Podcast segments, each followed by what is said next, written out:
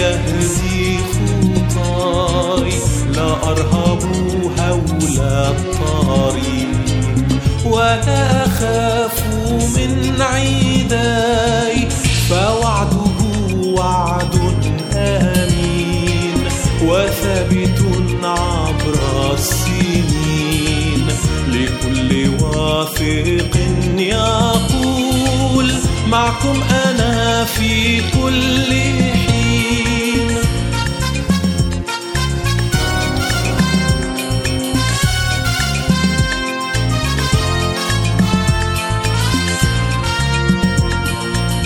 الرب عزي ومناي وجدت فيه مشتهاي فيه اكتفائي في الحياة سعادتي ومبتغاي فوعده وعد آمين وثابت عبر السنين لكل واثق يقول معكم أنا في كل حين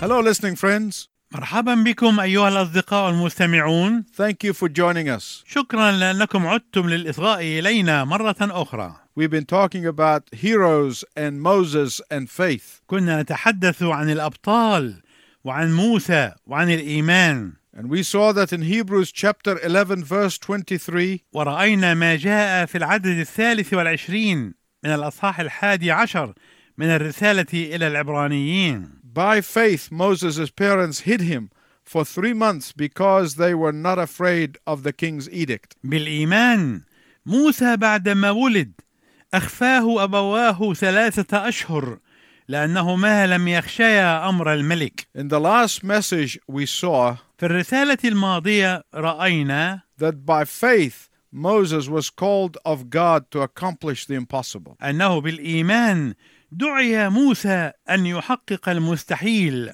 I told you that the Hebrews were relocated into Egypt at their brother Joseph's invitation. وذكرت لكم أن العبرانيين قد أعيد تسكينهم في مصر بناء على دعوة أخيهم يوسف At that time, there were 70 of them. في ذلك الوقت كان عددهم حوالي السبعين But in the course of 400 years, they became nearly 2 million people. ولكن خلال أربعمائة سنة أصبح عددهم مليونين تقريبا Uh, They became a nation inside a nation. وصاروا كأنهم دولة داخل دولة A new Pharaoh also came to the throne. وجاء فرعون جديد إلى العرش This Pharaoh did not know that their ancestor Joseph saved Egypt from starvation. ولم يكن فرعون الجديد يعرف ان جدهم الاعلى هو الذي انقذ مصر من الموت جوعا This new Pharaoh wanted to eradicate his predecessor's policies. فرعون الجديد هذا اراد ان يستاصل وان يمحو سياسات سلفه In Exodus chapter 1, verse 9, في العدد التاسع من الاصحاح الاول من سفر الخروج Pharaoh said to his people, قال فرعون لشعبه Look, the Israelites have become much too numerous for us. هو ذا بنو اسرائيل شعب اكثر واعظم منا Exodus chapter 1, verse 10 tells us, ويذكر لنا العدد العاشر من الأصحاح الأول من سفر خروج that Pharaoh felt that he was in a terrible predicament. أن فرعون شعر أنه كان في مأزق رهيب He thought, if we have a war, the Hebrews may join our enemies. وفكر في نفسه قائلا إذا نشبت حرب فإن الإسرائيليين ربما ينضمون إلى أعدائنا or they may leave Egypt. أو ربما يتركون مصر Pharaoh wasn't happy living with these slaves. ولم يكن فرعون سعيدا وهو يحيا مع هؤلاء العبيد But neither did he want to live without them for their cheap slave labor. وفي نفس الوقت لم يكن يريد ان يستغني عنهم وعن عملهم الرخيص كعبيد So he devised a three stage plan to curtail their growth rate. ولذلك ابتكر خطه على ثلاث مراحل لكي يقلص معدل نموهم First, he would demoralize them. اولا يربكهم ويضعف معنوياتهم Wear them down both body and soul so that they would stop producing more children. ان ينهكهم جسديا ونفسيا حتى يتوقفوا عن انجاب المزيد من الاطفال But this strategy failed. ولكن هذه الاستراتيجيه فشلت The more they were pressed, the more children they produced. فكلما زاد الضغط عليهم انجبوا اطفالا اكثر Stage number two was to control the birth rate through killing. وكانت المرحله الثانيه انه ينظم المواليد عن طريق القتل Pharaoh said, Kill all newborn baby boys. وامر فرعون ان يقتل كل المواليد من الابناء Moses' parents already had two children. وكان لوالدي موسى طفلان من قبل Miriam and Aaron were born before this edict became law. كانت مريم وهارون قد ولدا قبل ان يصبح هذا الامر قانونا But Pharaoh's new law failed also. ولكن قانون فرعون الجديد فشل ايضا Pharaoh ordered the midwives to kill the baby boys at birth. امر فرعون قابلتي العبرانيات ان تقتلا كل الاولاد من الاطفال عند ميلادهم But that too has failed. ولكن هذه الفكره ايضا قد فشلت The third stage was to throw every young Hebrew male into the river Nile. فكانت المرحله الثالثه ان يلقى في نهر النيل كل مولود عبراني ذكر You can only imagine the incredible weeping and wailing and horror of mothers. ويمكنك ان تتخيل ما يفوق التصور من بكاء وعويل ورعب الامهات as their baby boys were snatched from their breast and thrown into the river Nile. عندما كان اطفالهن ينتزعون من احضانهن ويلقى بهم في النيل الجبار In the midst of this severe crisis, Moses was born. في وسط هذه الازمه القاسيه ولد موسى In the midst of this dangerous world, Moses was born. في وسط هذا العالم الخطير ولد موسى My listening friends, please listen to what I'm going to tell you. ايها الاصدقاء المستمعون ارجو من فضلكم ان تصغوا الى ما سوف اقوله لكم No matter how bleak the future may appear, مهما بدا المستقبل كئيبا وحالكا you must put your trust in God who specializes in exercising his power. ينبغي ان تضع ثقتك في الله القادر ان يتخصص في ممارسه قوته No matter how dark things may appear, مهما بدت الامور مظلمه even in the darkest part of society, حتى في احلك مناطق المجتمع You must put your confidence in the one who specializes in shining his light in the darkness. ينبغي ان تضع ثقتك في الشخص الذي يتخصص في ان يلمع نوره في الظلام In these times, you must take courage في هذه الاوقات ينبغي ان تتحلى بالشجاعه courage to pray in faith, الشجاعه للصلاه بايمان courage to plan in hope, الشجاعه للتخطيط برجاء courage to minister and serve, الشجاعه للرعايه وللخدمه courage to trust in the God of Moses. الشجاعه في الثقه في اله موسى After being entrenched in a pagan culture for 400 years, وبعد ان تخندق والدا موسى وترسخا في حضاره وثنيه لمده 400 عام the vast majority of Hebrews were practicing the pagan religion of Egypt. اصبحت الغالبيه العظمى من العبرانيين تمارس الديانه الوثنيه في مصر In fact, even after they had entered into the promised land, وفي الحقيقه حتى بعد ان دخلوا ارض الموعد many of them still were unbelieving and practicing pagan worship. ظل كثيرون منهم غير مؤمنين كما ظلوا يمارسون العباده الوثنيه And this was 50 years after they had left Egypt. وكان هذا بعد خمسين سنة من مغادرتهم لمصر In Joshua chapter 24 and verse 15, قال لهم يشوع في العدد الخامس عشر من الأصحاح الرابع والعشرين Fear the Lord and throw away the gods that your fathers worshipped in Egypt. اخشوا الرب وانزعوا الآلهة الذين عبدهم آباؤكم في مصر But the sinful practices that the Hebrews learnt in Egypt were so entrenched in their hearts لكن ممارسات الخطية التي تعلمها الإسرائيليون في مصر ترسخت وتمكنت في قلوبهم even after seeing all of the miraculous signs and wonders and the mighty hand of God. حتى بعد ان راوا علامات وعجائب المعجزات ويد الله القويه But Moses' parents were among the handful of faithful remnant among the Hebrews. ولكن والدي موسى كانا بين حفنة من البقية الأمينة وسط الإسرائيليين A faithful remnant who kept the faith of their forefathers Abraham, Jacob, and Isaac. البقية الأمينة التي حافظت على إيمان الأجداد إبراهيم ويعقوب وإسحاق What does this tell us? ماذا يعني هذا لنا؟ That tells us that even if the whole world goes crazy, ذلك يخبرنا أنه حتى إذا فقد كل العالم صوابه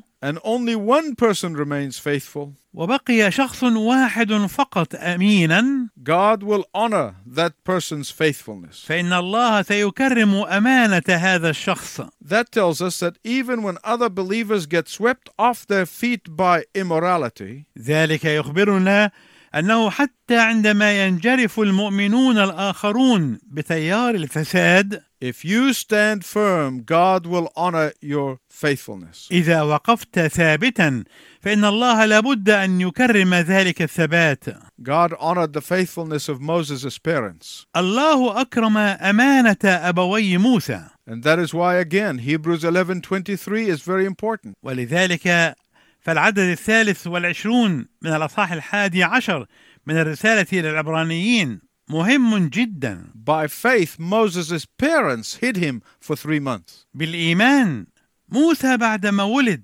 أخفاه أبواه ثلاثة أشهر This level of faith was difficult, هذا المستوى من الإيمان كان صعبا but they knew that even in the midst of crisis God would make a way. ولكنهما عرفا أنه حتى في قلب الأزمة لابد أن الله ينقذهما Why did they do this? لماذا فعلا ذلك؟ Because they knew that they could trust their God. لأنهما علما أنهما يستطيعان أن يثقا في إلههما Their faith in the faithfulness of God gave them the power over fear from wicked laws. إيمانهما في أمانة الله أعطاهما القوة للانتصار على الخوف من أمر فرعون Faith in the power of God's deliverance gave them power over fear of the world's wickedness. الإيمان بقوة التحرير الإلهي أعطاهما قوة النصرة على شر العالم I want to speak a word to parents. أود أنني أتحدث قليلا إلى الآباء There is no greater gift that you can give your children than to teach them to trust in the living God. لا توجد هدية يمكن أن تعطوها لأولادكم أعظم من أن تعلموهم أن يثقوا في الإله الحي Teaching your children to have faith in God is far greater than millions of pounds. أن تعلموا أولادكم أن يكون لهم إيمان بالله هذا أعظم بكثير من أن تعطوا لهم ملايين الجنيهات Greater than all the education you can give them. هذا أعظم من عقد من الدرجات العلمية Imagine for three months trying to keep a baby a secret. تخيل محاولة الاحتفاظ بطفل سرا لمدة ثلاثة أشهر Every time the baby cries, he could lose his life. كل مرة يصرخ فيها الطفل ربما يفقد فيها حياته Every time there is a knock on the door, it could be a baby's executioner. كل مرة يسمع فيها قرع على الباب ربما كانت تعني أن الطارقين سيقتلون الطفل Every moment of these three months were petrifying moments. كل لحظة من اللحظات طيلة هذه الشهور الثلاثة كانت تحمل الهلع والموت But their faith in God immobilized their fear. ولكن إيمانهما بالله جمد خوفهما وشل حركته Not only that, but faith gave them courage to follow God's plan. ليس ذلك فقط بل إن الإيمان أيضا أعطاهما الشجاعة أن يتبعا خطة الله Jacobed, Moses' mother, got a basket and waterproofed it with tar. فأخذت يوكابد أم موسى صفة من البرد وطلته بالحمر والزفت and placed the baby in that crude crib ووضعته في ذلك المهد البسيط and took him to the very instrument of death. واخذته الى نفس اهله الموت Remember, all baby boys were thrown into the river Nile. تذكر كل الاولاد من الاطفال كانوا يلقون في نهر النيل The Nile River represents the instrument of death and perishing. نهر النيل يمثل وسيله الموت والهلاك The river Nile represents the instrument of sorrow and grief. نهر النيل يمثل وسيله الاسى والحزن My listening friend, listen very carefully. ايها الاصدقاء المستمعون ارجو انكم تصغون جيدا When you are in God's protection program, عندما تكون في برنامج الحمايه الالهيه the instrument of death becomes the source of life. فان وسيله الموت تصبح مصدر الحياه When you are in the middle of God's plan, عندما تكون في وسط خطه الله the very thing that terrifies others gives you courage. فان الشيء الذي يرعب الاخرين هو نفسه الذي يعطيك انت الشجاعه When you are on God's schedule, عندما تكون حسب الجدول الالهي the very cause of pain becomes the source of joy. فان سبب الالم يصبح هو نفسه مصدر فرح The river Nile was the grave of many a baby, كان نهر النيل قبرا لاطفال كثيرين and yet it became the very source of life for Moses. ومع ذلك فقد اصبح هو نفسه مصدر الحياه لموسى My listening friend, please listen very carefully. ايها الاصدقاء المستمعون ارجو انكم تصغون الي جيدا Following God's plan does not mean lazily sitting back and doing nothing. اتباع خطه الله ليس معناه انك تجلس باسترخاء ولا تعمل شيئا It doesn't mean for you to sit back and say, God will do it. ليس معناه انك تجلس متراخيا وتقول يا الله انت الذي تقوم بالعمل Following God's plan means diligence, hard work, and actively looking to God. اتباع خطة الله يعني العناية والاهتمام والعمل الجاد والنظر إلى الله بنشاط. Moses' parents probably placed the basket in the river just a few minutes prior to Pharaoh's daughter's arrival. ربما وضع والدا موسى موسى في السلة في النهر قبيل وصول ابنة فرعون بدقائق قليلة And Miriam, Moses' elder sister, waited in the bushes. ولا بد أن مريم أخت موسى كانت تنتظر وسط الشجيرات وهي تترقب الموقف And just as Pharaoh's daughter heard the cry of the baby, وبمجرد أن سمعت ابنة فرعون صراخ الطفل right on schedule, Miriam pops out of the reeds and asks Pharaoh's daughter, Are you looking for a Hebrew woman to feed the baby? تماما طبقا للجدول الموضوع تقفز مريم خارجة من الأدغال وتسأل ابنة فرعون قائلة هل أذهب وأدعو لك امرأة مرضعة من العبرانيات لترضع لك الولد؟ Pharaoh's daughter probably thought that this was a great luck. ولا بد أن ابنة فرعون فكرت في نفسها قائلة يا لحسن الحظ I want you to focus with me here on this delicious irony. أود أنكم تركزون معي هنا على هذه السخرية اللذيذة الجميلة. Jacobed, Moses' mother, got to feed her baby under the protection of the king's daughter. كانت يوكابد ترضع الولد في حماية ابنة الملك، And what is even more ironic is that she got paid for mothering her own child. وما هو أكثر سخرية من هذا أنها كانت تنال أجرا لقاء عنايتها بابنها. Parents, let me tell you a few things as I conclude. أيها الآباء، دعوني أقول لكم بعض الأشياء في ختام هذه الرسالة. Number one, أولاً، implement God's plan for your children. حققوا خطة الله لأولادكم. We live in a dangerous world, نحن نعيش في عالم خطير but you and your children are safe in the will of God. لكن انتم واولادكم امنون في اراده الله In the midst of the blazing fires, you are safer in the will of God than out of the will of God in your bedroom. لكن انتم واولادكم امنون في اراده الله في وسط النيران المحرقه انتم اكثر امانا من ان تكونوا داخل غرف نومكم اذا كنتم خارجين عن اراده الله Secondly, ثانيا practice your faith unashamedly in the midst of a hostile culture. مارسوا ايمانكم بلا خجل او خوف في وسط حضاره معاديه Moses' parents were a faithful remnant in the midst of pagans. كان ابوا موسى من البقيه الامينه في وسط عبده الاوثان If your children see you compromise, they too will compromise. اذا راى اولادكم انكم متهاونون ترضون بانصاف الحلول او بالحلول التوفيقيه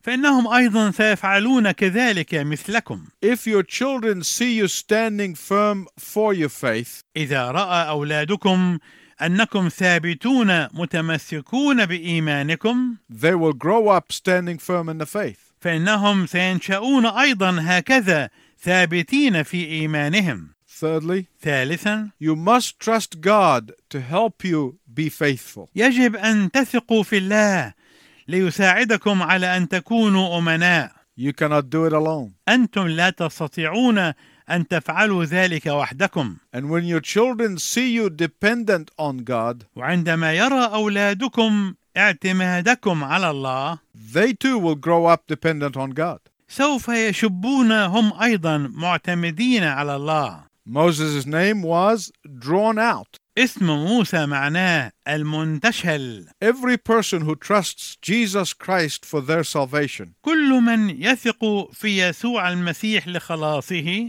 is drawn out from among those who are perishing.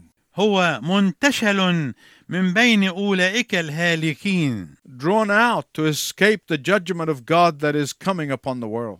منتشل للنجاه من دينونه الله الاتيه على العالم The problem of most of us is this إن مشكلة الكثيرين منا هي هذه we often forget that we are drawn out for a purpose. أننا كثيرا ما ننسى أننا منتشلون لهدف Moses was drawn out not only to be saved, موسى انتشل ليس فقط لكي يخلص but to help save others. ولكن ليساعد على خلاص الآخرين God draws you out, and He draws me out of the jaws of Satan and hell. الله ينتشلك وينتشلني من مخالب الشيطان والجحيم Why? لماذا؟ Not to live any which way we want to live. ليس لكي نعيش أي حياة نريدها No. لا He draws us out to serve the King of Kings and to make His salvation known. ولكنه ينتشلنا لكي نخدم ملك الملوك ولكي نعلن خلاصه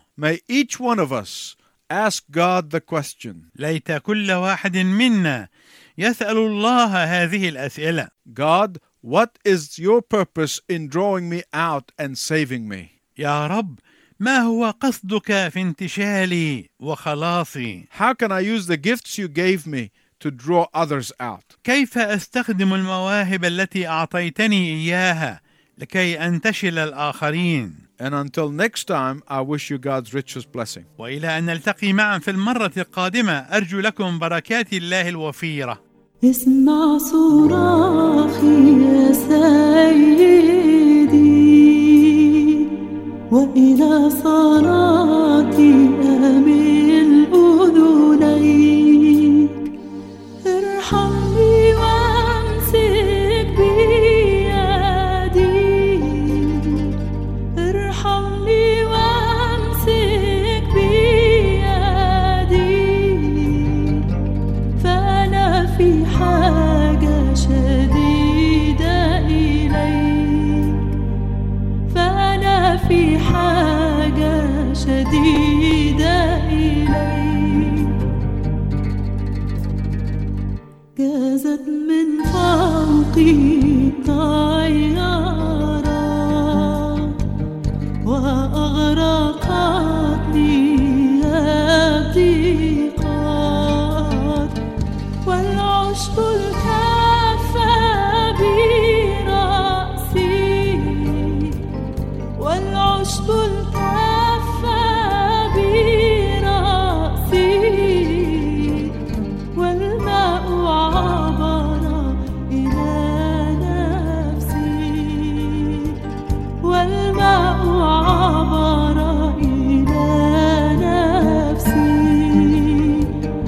اسمع صراخي يا سيدي وإلى صلاتي أمل أذنيك ارحمني وامسك بيدي ارحمني